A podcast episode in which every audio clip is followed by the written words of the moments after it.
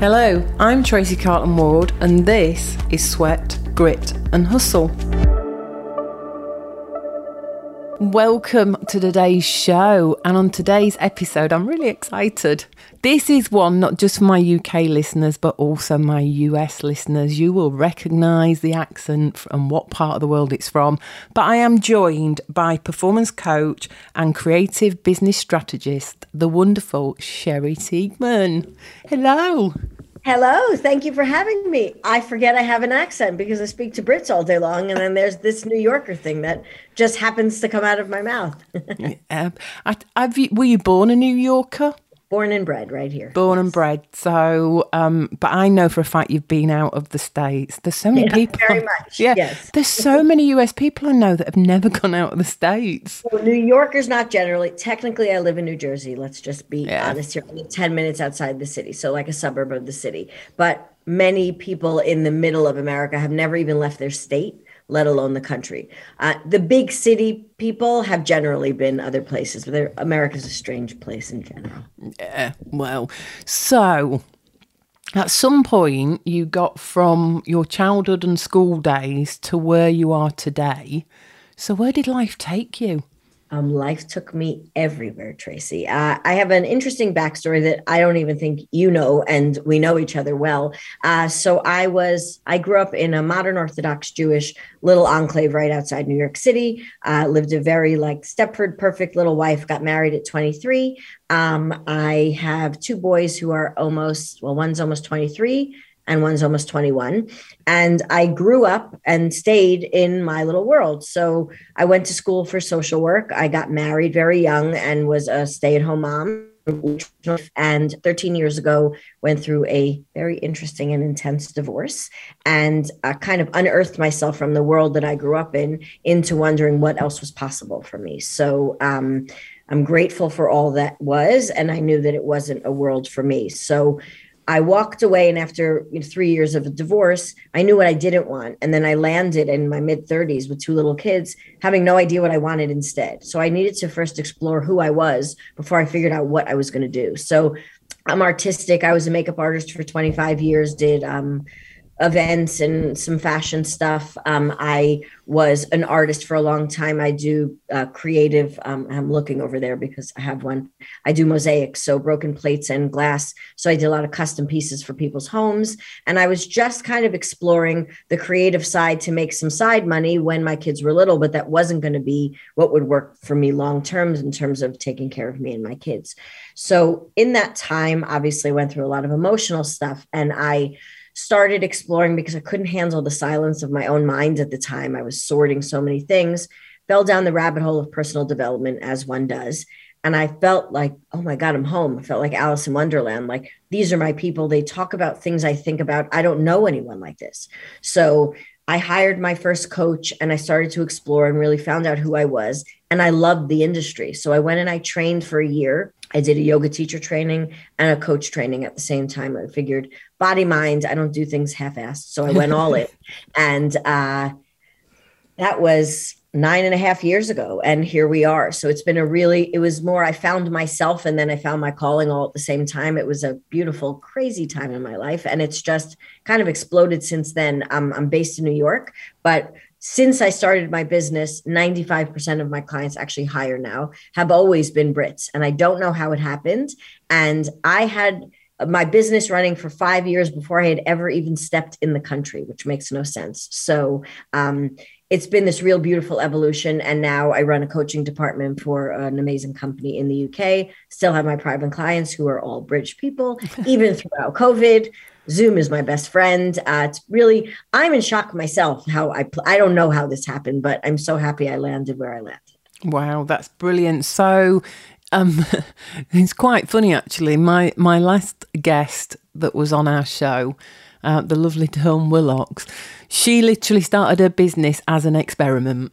So she's, she's love, amazing. She is. She's brilliant. But isn't it amazing how lots I hear lots of women where maybe it's come out of, I don't know, divorce, kids leaving school, or being a stay at home mom that didn't want to be bored. And they sort of go out and learn something for themselves. And by doing that, they suddenly trip over a business that they can start? Accidental love affair with something they had no idea they were looking for, which I think for a lot of women is the only way it could happen. Because if you go looking for it, we do that women thing and we try to control it and we try to decide what it's going to look like. And it doesn't work that way. Are you saying women are controlling, Shari? um, I say that women like to control their environment. Some of us are very controlling. Some of us are not very controlling. But you know, because we are the doers and the caretakers, if we don't see the lay of the land, it makes it harder for a lot of women to start something without knowing what's going to happen um, especially because a lot of us have to slot all of this in to other aspects of our life. So it's not easy for us to not prioritize elderly parents or children who are growing or our friends and family who are used to relying on us. You know those of us who are the helpers of the world are already pretty busy helping people already to then carve out space to make something for ourselves. So it feels exciting what we're all embarking on together. Wow. So we know your business was finding yourself and therefore finding your calling as it were but um, and I guess, yes, it's a happy accident that you've managed to create a business where a lot of your clients are Brits. But I'm assuming somewhere along that, there would have been something in there where you set out with purposefulness on what you were going to achieve or was it all a complete happy it accident? Would be nice if that happened. much nicer than what actually happened, my darling. Uh, it was messy. It was confusing. There were a lot of failures in there. There were a lot of lessons in there. I am my whole business, my whole brand is all about being a maverick, which is being an individual, an independent minded person who doesn't always need to be rebelling, but likes to do it their way, which is why my clients are drawn to me because they're those people too. You know, most entrepreneurs are going to be the one to 5% of people who are unemployable, and we see the world in a bigger way. And I lead with that because that's how I see it. So every time I tried to structure myself, it wouldn't work. Every time I tried to fit into someone else's box, it wouldn't work. Every time I tried to um, decide my outcome without including the process, it wouldn't work. I am fueled by curiosity, adventure, passion. Um, we're on Zoom right now. No one else but Tracy sees me, and my hands are still flapping. Like I have big energy. If something doesn't include big energy, it's not a room I want to be in. And the more I learn to allow myself to just flow in my business and find out what would happen, the better it worked over and over and over again. Still nine and a half years later, it still works like that. Cool. So um, there's going to be a few listeners to this where they are female like us. And they're probably out there, like both of us were, bringing up children, being the caregiver. What were the, you know, what were the challenges around being a mum mm. that you faced as you started to build this business? I love this question. No one's ever asked me this. What I found was, and I've only really started to reconcile this with my kids as they're older. I left a world that I was bringing them up in. So they had, you know, their set friends, their community, the beliefs. We had the religion as like the background. And I was embarking on figuring myself out around that. I still, you know, connect with a lot of it and a lot of it I don't. And I wanted to not be that single mom who took my kids on a ride every day was another date or you know they they had to ride my highs and lows so what i intended to do was set out to keep their steadiness while i had my growth as a side hustle now, I don't need to let anyone know what happens at the end of that movie. It doesn't go so well. So, I had to grow up myself while I was raising my kids. And I did the best that I could. And I think in that, it, in a way, I created a split life. So they had their very dedicated mom, which I still am, and then this loud, um, extroverted, out of the box maverick business owner telling people to free themselves and go do whatever the hell they wanted. A lot of my clients, I have I'd say equal mix of men and women, probably more men than women. So I'm like unleashing people all over the place and then running home to quickly make dinner, even though I work from home, you know, back into perfect mommy mode. And the split of the two was very confusing to me because I felt like I belonged in both, but I wasn't sure how to blend them. As my kids got older and have made more of their own choices, I feel like I brought more of my, my honesty and my realness to them. And I wish I knew a lot of that earlier because because I was still developing myself, I felt like I had to hide parts of myself from my kids. And I feel like they missed out and I missed out on a lot of how beautiful it would have been to model the growth for them. Even when they were young, they could have come alongside me. But because I didn't know where it was going to take me, it was very scary to me to show them what could have been a dead end or a change my mind. So I think I didn't allow all three of us the greatest expression and experience that I could have. Um, still happy how I did it, but I feel like now I'm kind of catching them up.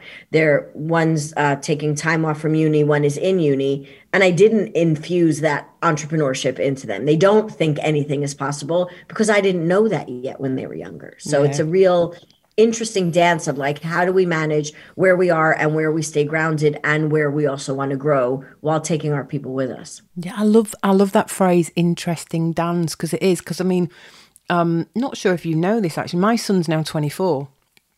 Um, or he's 24 this year. Can't quite remember. 98 he was born anyway. I, I mine's 23. He was 99. yeah. Um, so it's like for me, I was effectively a single mum from the age of him being eight months old. Yeah, daddy walked out at three weeks, came back thinking, oh, I've made a mistake. And then it's like, no, three happy people apart is better than three happy or miserable people together. But I never set out to actually bring him along with me, to teach him what I was doing, to show him what I was doing. But bizarrely enough, what I've discovered is he was in the background watching. And he's he's gone off and done some amazing thing. He's talking about doing property with me now. Uh, you know, for a 24 year old, he's got an amazing job, way more amazing than where I was at that age. So I think in the background, even if we're not even if we don't know that we're doing it in the background, they are watching. So if you're out there as a, a single parent, because it works for dads as well that are juggling kids, they are watching in the background. Trust me. So I've got a question for you that, you know, there may be women out there that are like we were. We're doing the caregiving with the kids. We're trying to balance this being a mummy with being an entrepreneur. Um, might be a bit of a hard question on the spur of the moment, but if you could give them one thing, one shining bit of light that is that's the shining bit of light. That's the thing to to not necessarily focus on, but consider. What would it be given that you've been there and done it already? I love the question. I, I think it's going to be as simple as giving yourself permission to grow because when these roles are set by society, whether we like it or not, there feels like there's a lot of ceilings that we're supposed to, you know, moms have guilt the second we conceive. We already feel like we're doing something wrong. Someone's doing something better than us. And it makes it a really hard set of constructs to then also grow in. So no one's going to get it right. I've got two kids who are completely different from one another. So if I got it right with one, it would maybe wasn't right for the other one. Just the expansion, whether it's in your motherhood, in your relationships, in your growth in business, in just who you are as a person, permission to explore and get curious about what else is possible, what else would I want? Because as you just beautifully said, they'll come with you anyway. And a happy mom creates a happy life. And that means dealing with hard X's or feeling like you need to be right or you need to be perfect in every bucket and then none of the bucket works because you're not the mom that brings the cakes to school but you're also juggling three jobs. And you know whatever you are juggling let it be enough and find out what else you want because in that expansion is where your jo- joy lies. And when you go after your joy everyone else is. Joyous yeah i love that. It, it i, re- I remember because i mean i was fortunate. I i worked in a big corporate career big six figure salary, which 20 odd years ago was a big salary. But I wasn't the mum going to the school gates. I literally had a, a carer that would deal with my son while, you know, picking him up from school, getting him his dinner, all that stuff. And I remember one day, he was only about seven years old, the little twat. He turned round to me and he went, Mummy, why do you never get me from school like like the other mummies do? And it, it was like somebody had just stuck a dagger oh. in the middle of your back. But the bizarre thing is, the joy came. I had to wait for it for a while, but the joy came the day when he was like about 15 years old and I was going on a business trip and I'd have people come and stay overnight because he was still 15. He went, Mum, you've shown me how to be independent. I can wash my mm-hmm. own clothes, I can sort my own food out, I'm 15. Can I not stay at home on my own overnight? Uh, winning moment. You did it. Winning Mama. moment. I did it. I still didn't want him to stay overnight on his own. It was like, mm, not sure I'm going to do that. But like, great story, but no. no, yeah. But the brilliant thing was that moment of joy came eventually when you realise in the background you've raised an independent, self functioning child. And whilst it's a bit of a heartbreaker, they don't want you anymore. You can not don't want you, but they don't need you there anymore. Go off and do your business stuff it, it's also a really, really joyous moment. I'm free. I, I love what you said is, you know, the joy takes time. So does the misery. There's so many people that you and I know at our age later when these kids are big and they look and realize they poured everything into only one area, either work or parenthood or their relationship that fell apart. And then they don't have any connection to anything else because they haven't nurtured anything.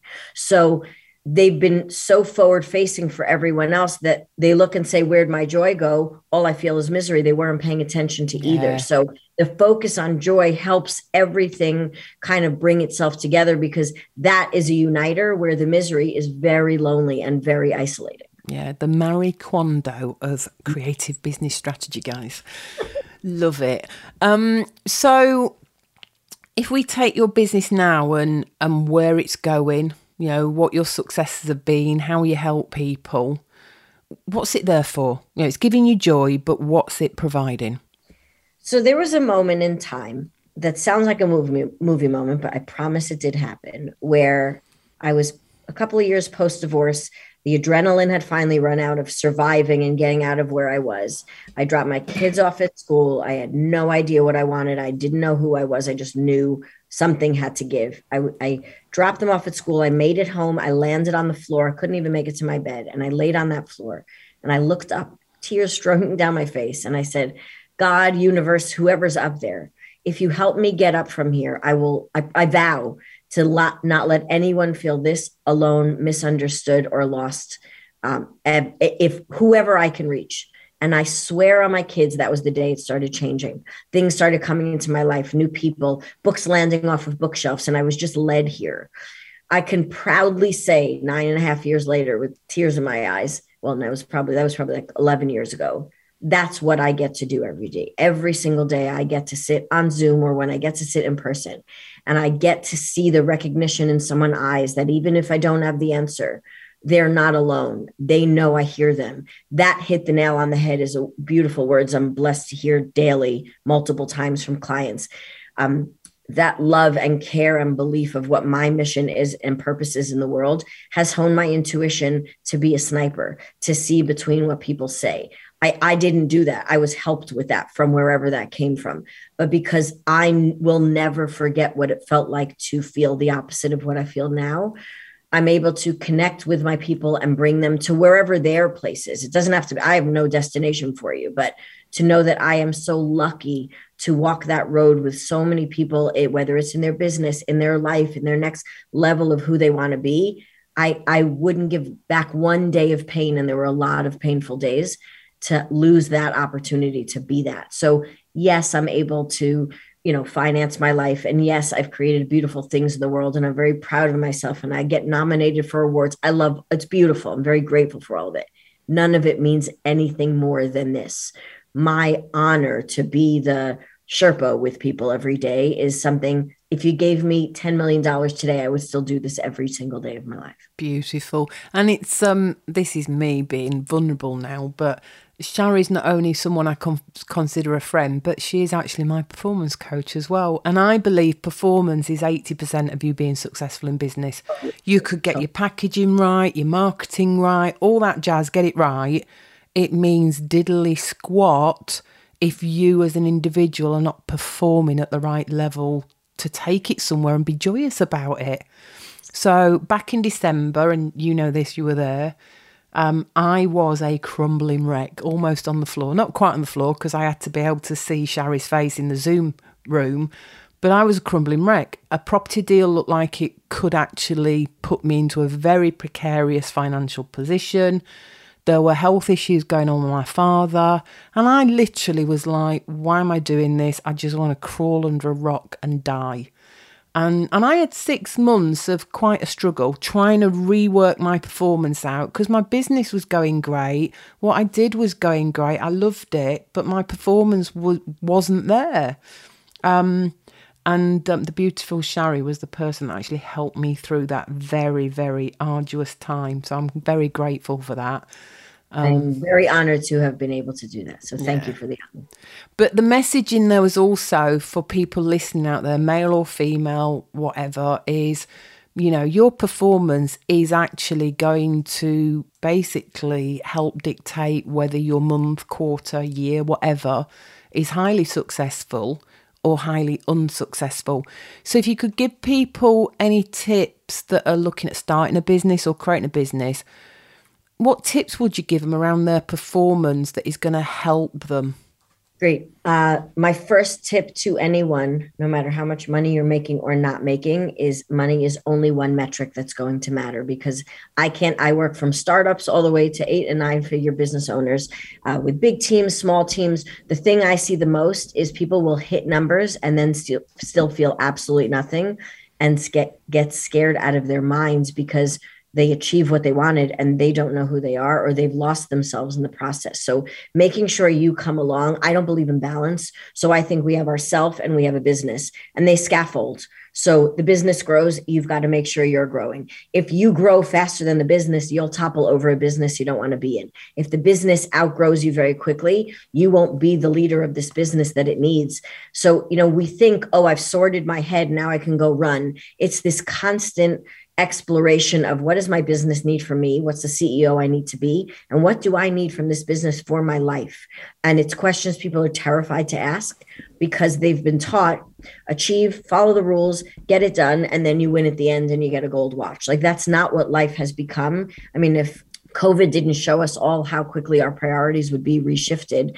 I would hope we don't need another pandemic to remember ourselves in the midst of this. So, at whatever point of business someone listening is in, I want you to remember that what you want from this is equally as important as how much money you make, who you are being along the way, the kind of people that you get to work with, the kind of pride that you take in what it is you put out in the world. When that head hits the pillow, to me, is the biggest truth teller of what your day was like. I don't care what your bank account says, because I promise you, when your performance rises, the money rises as well. And I just want to make a distinction. For some people, they hear the word performance and they think it's that hustle and wake up at 5 a.m. and slam your head against the wall. Those rest days are important for Olympic athletes, just like for entrepreneurs. Like you need to give yourself what you need. You need to be listening. You need to be hearing more than you're talking. You need to be pacing yourself. You need to not just run with what you think you're supposed to do, but ask what it is you need, what is required from you to bring you to something that would feel fulfilling and allow it to change as it grows because it constantly evolves. Love it. You, I mean, earlier on you mentioned about the joy and taking joy from the business, and you just mentioned in there looking at what you need from the business for your life. And you, you and I talked about this months ago. I, you know, as I, as we went through this this horrendous dip, one of the things that came out the other side is I've been constantly hearing this thing about, you know, you need to be a six figure, seven figure business, you need to grow your business. And it was all about how much money I charged, how much money I made. And that wasn't giving me any joy, but I didn't know why. And the brilliant work that you did with me helped us reach a position of what the problem was. And it was that I'd lost sight of what I needed from this business for my life. And my life wasn't about a multi million pound business. It was not doing it for free because I'm not a charity yet, but I wanted to bring women in property to where I was in property. That was the joy.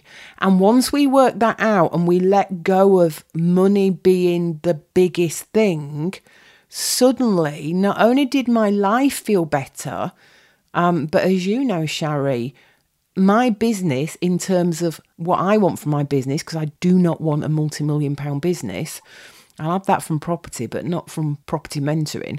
But what suddenly happened is by fixing that, suddenly I've got more clients coming forward. The floodgates open. It's like this energetic explosion of, oh, she's all course corrected and aligned. Let's now start bringing everything we couldn't find before. It's it's magical and happens on repeat. I get to see it daily. Yeah, it's cool, isn't it? It's that. Yeah. It's that I don't know, and it's really hard. It, it's like you know when you were trying to find the sixth taste, and then they suddenly come up for it, for this word for it, umami yeah. Until we had that word, it was like there's something there, but I don't know what to call it. But it and that's exists. Hard is people are looking for something they don't know what they're looking for, so they look in everyone else's success categories. It was like that guy looks like he has the life that I want. I might as well go after that. And there's nothing wrong with it if it fits you. But most people's templates and formulas are never going to fit anyone, even if the result looks like something you want. So, doing that work on what your own success formula is, is key. For some people, it's connection. For some people, it is money. For some people, it's creativity. Some people, it's an emotion. It, it whatever it is, doesn't matter what it is. I, I joke with clients, it could be the cereal you had in the morning. Whatever is your guiding light is your lighthouse to build everything else around both yourself and your career. Yeah. And it's, you know, if you're out there listening to this, maybe you're looking at network marketing, franchising, I don't know, stock trading, property, creating your own business, producing a product. There was something Shari mentioned there and something she mentioned earlier that I think is, for me, a key takeaway. So earlier on, you talked about the comparison, and then you just talked about, you know, looking at other people's businesses if you start your business and what you do is you go and compare who else is doing what you do, but they're making more money, they've got more clients, they've got more this, they've got more that, then get off the comparison bandwagon and go back to what do I want from my business? Because for some of you in network marketing, as an example, maybe you don't want to be one of the one percenters earning 100,000 a month, a year, whatever. Maybe you just want an extra three grand a month to help you bring your kids up. It's okay. Don't feel guilty about it. So and that defining it itself alleviates so much of the stress because when we're running towards something we don't want, it takes energy we don't have because it doesn't fit in anywhere in our life. We all know, using the time example, you're with your favorite person in the world, that time flies that day. You're doing a task you don't want to do, like prepping taxes or whatever. Those hours, you can hear them ticking in your brain. Nothing's happening to time, but it's your relationship to what's happening. And this is an epidemic I see all the time is people running towards something they don't want. Entrepreneurial burnout is a real thing. Um, getting those results and then not feeling anything, this just detachment from disassociation from a life. We're overworking and not actually spending time with the family you say you want to support with your business. All of these things are massive clues, and we don't look at them if we're only looking at someone else's lighthouse and we're trying to swim against the current to get someplace place we don't even want to get to. Yeah. So the slowing down to ask already just pops open so much air for us. And we're like, oh, that's why I felt like crap. Now I eh, feel better. Now yeah. what do I want? And it's one of the best things I've heard in ages, you know. At, look at it and ask yourself, what do I need from this business for my life? There's an island out there for all of us. Yes, they're different absolutely. shapes, they're different sizes, but there is an island out there. And as for the 5 a.m. people you mentioned, hats off to you my belief being a UK Yorkshire person is the only time you should see 5am is if you're coming back from the nightclub or you're getting up to go on an airplane to go on holiday. Amen, says the New Yorker. So this is a universal agreement. And if it works for you, cool. And if it doesn't, there's nothing bad about it. Those people write those books because it works for them. Great. There's 75 other books on the same shelf that will tell you the complete opposite. So we just can't believe everything we see and read no. as like tablets on a stone. It just shows there's enough for everyone. Find them, pick and choose, choose your own adventure, like those old books we had when we were yeah. Little. And it's about your performance for your business and the life you want. And funnily enough, because I've read Al's book, the you know Miracle Morning, and um, if you read it and reread it, like any good movie, you pick up new things the second time. And what he says in there, and you discover, is this whole concept of getting up at five a.m was not about getting up at 5 a.m. It was about the fact he lived in a place called San Francisco and he commuted. And the commute in San Francisco takes quite a while. Um, which means in order to be able to do the things he wanted in the morning, the habits that were making his performance better, making his life better, in order to do those and commute to work, he had to get up at 5 a.m. But if you read the book again and spot it, it actually says it doesn't matter what time you are getting up, that will work around your plans and your life. It's about having that magical miracle hour in order to make your life and your performance better. So, as I said, for those of you that love getting up at 5 a.m., hats off to you. There's nothing wrong with it. But for those of you that don't, do not sit there feeling like you're less worthy and not as great. And isn't it interesting that a book and a great guy who wrote a great book and give great talks, how society has taken one thing that just seems like an easy hack and skipped the depth of exactly what you just described. Yeah. There's depth to it, and that's what worked for him. And it's like, no, 5 a.m. makes me a successful entrepreneur. According to who? He's not in your room doing your dance with you in the morning. No. Fascinating. It's the number of people I, I hear the 5 a.m. club bit. And um, again, if I was that kind of person, it'd be great because it's a bunch of people, you know, getting together to create that magical hour. Um, but it's like, I don't want to be ruled by the time on a clock. I want to be ruled well, by how I feel. Average, so as soon as I set a rule for myself, I then have to break it. So I will throw my phone if it goes off at 5 a.m. only because I told myself I had to. So. I did actually get up at 5 a.m. this morning. Did you? Yeah. So every Friday I go off to a business networking meeting that we need to be there for half six. It starts at half six, but I've just taken over like the president role in it. Nice. So I wanted to make sure that I was there slightly earlier to make sure I was ready and all of this lot. And I thought, well, if I need to get there for quarter past six, I need to set off at quarter to six. And I want to get all the stuff done that I need to do before I go. So I go out looking like a rock star. I thought, shit, that means I've got to get up at 5 a.m.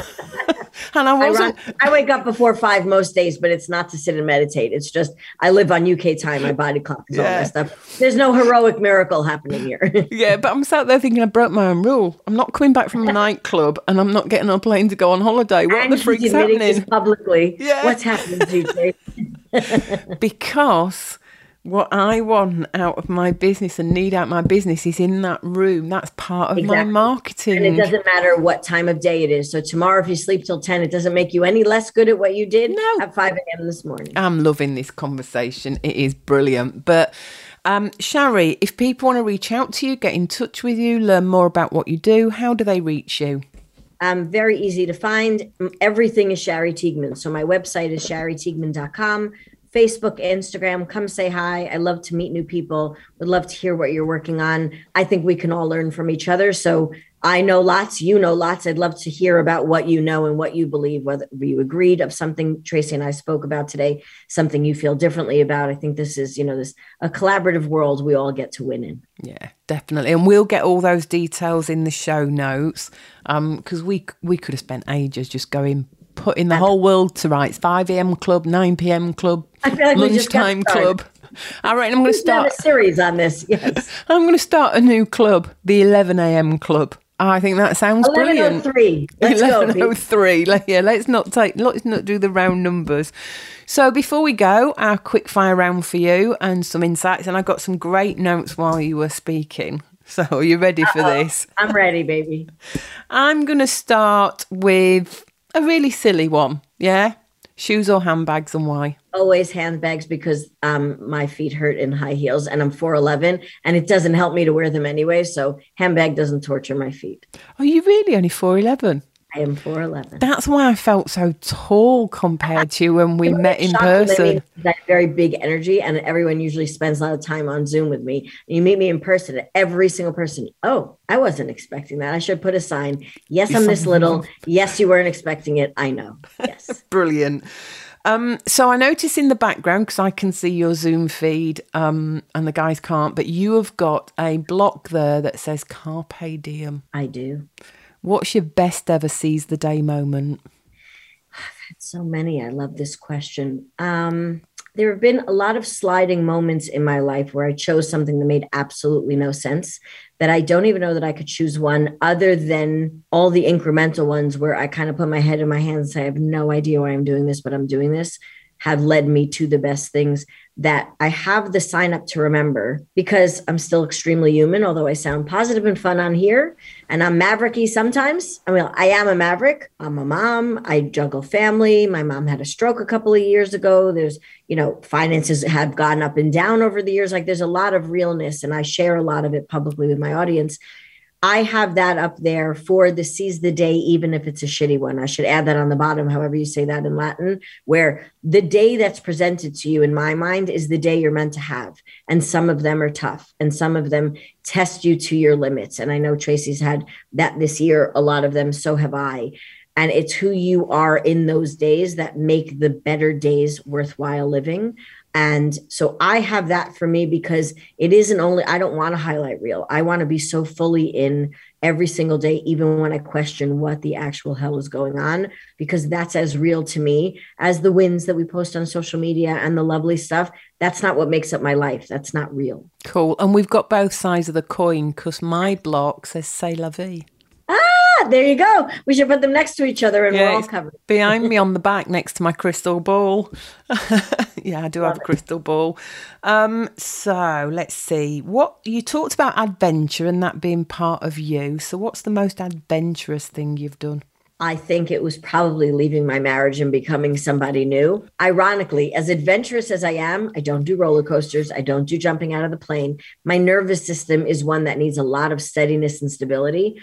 So to me, it's asking new what if questions on a daily basis. Like, I know it sounds ridiculous, but anyone who goes to the supermarket knows you go to a new supermarket, there's nothing more terrifying to your brain. I like to test myself a lot. I like to see where my edge is and find out where else I want to go. So, like, I see everything as an adventure, including technology many days. Yeah, love it. What if I go left instead of right today? Exactly. Exactly. I love it. Well, I think fun. Yeah, it was quite funny actually. You know, we were talking about seize the day and adventures. My second divorce, yes, I've been married twice. That'll be the story for another podcast one day. My second divorce, I thought, I'm not giving any more money to the frigging lawyers and solicitors that do the divorces. I actually bought a book and I did my own divorce. of course you did. cool. I'd never do it again, but I did it. It was cool. That that was adventurous and seizing the day. So I normally ask the question what's one thing you'd do now to change the world? But I want to slightly adjust it for you because you know you're a creative business strategist. Strategist. I can't even say that today. You're a performance coach. So I'm going to twist it a little bit for you. What's one thing you would do to change your world? Mm. I would have a lot more faith on a day to day basis than I do. Faith and trust for me is something that comes like in spurts. And then I go run and jump and leap. I would love to embrace more of the steadiness of I know I'm always taken care of. I know things always work out for the best for me. And I still bless me and my adorable love to control creative brain um, you know, it, the blessing of a creative brain and creative mind is one that always creates solutions out of nowhere. The curse of a creative brain is we can create our own disasters and then believe them. So, leaning more into that trust and faith of I don't have to be the one that figures everything out, and I'm okay in whatever comes my way because it's what's meant to be. Uh, would be the best way for myself to expand to even my next level that I'm ready for. Fabulous. And I get the creative brain thing because when I my sort of college days was all creative. I studied graphic design. Did you? I didn't know that. See, yeah, that's where I started life. I didn't know that. Failed failed all but one exam when I was at Not school. Bad. So I ended up going to art college to do graphic design, and funnily enough, went on to do a degree whilst I was working. Because amazing, happy accident, I fell into IT. Wow. Yeah, but I totally get what you're saying. Than graphics. Very different. But I get what you're saying about that creative brain. We can sometimes be our own worst enemy. I'll create the monster and then be yeah. afraid of it. Like, well, no one can create a more creative monster than me. So no. And look at the monster you're creating here with all the help you're giving me. Anyway, I'm going to end with the question we always end with because um, this has been phenomenal. I might have to get you on again at a later date to do some performance business tips for us. The show is called Sweat, Grit and Hustle. Which one resonates with you the most and why? So grit resonates the most with me, which bugs me because I know a lot of people answer that and I always like to be different. But grit for me comes from a place of passion. So grit to me is not grinding through things, which is what I used to do, which is more hustly. But grit is to me that inner tenacity, that drive, that maverick spark that we all have is like when I know I'm on my own mission, there is nothing that can stop me. And that's the grit that holds me to things that feel slippery and shouldn't work. That holds me to remember what I decide to do, regardless of what everyone else tells me is going to work. So, grit to me is a guiding light of I'm not afraid of hard things as long as they resonate with me. And so, if it doesn't, then I know how to correct myself. But when it's mine, I feel unstoppable. So I, I, feel like it's a really deep, beautiful word people don't understand the value of. So I love a bit of grit. Yeah. Miner's daughter, I grew up with grit. Uh, you know, that's a that's a Yorkshire philosophy, that one yes, is. Yes. Oh, Shari, it's been brilliant. And I'm serious, we will have to get you back on on another session.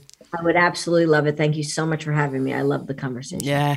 And in a few weeks' time, we've got a gentleman on who's actually going to help you um, because he's wrote a book on it with how to work out what your USP is for your business. Ooh, nice. And we don't necessarily mean what's the best feature of your product or the best feature of each service, but you know, if you take business coaching, for instance, there's a lower level because a business coach that coaches, say, one type of person will need a totally different set of skills to another. So he's talking about how you identify and work out what your niche is and how mm. to actually get to that market. So that'll be a good one. That's in a couple of weeks' time. Amazing. Shari, thank you so much for joining us. It has been a pleasure, and we will speak again soon. We shall. Thank you so much. To keep up with what we're doing and what's coming on Sweat, Grit and Hustle, do visit us at www.sweatgrithustle.com.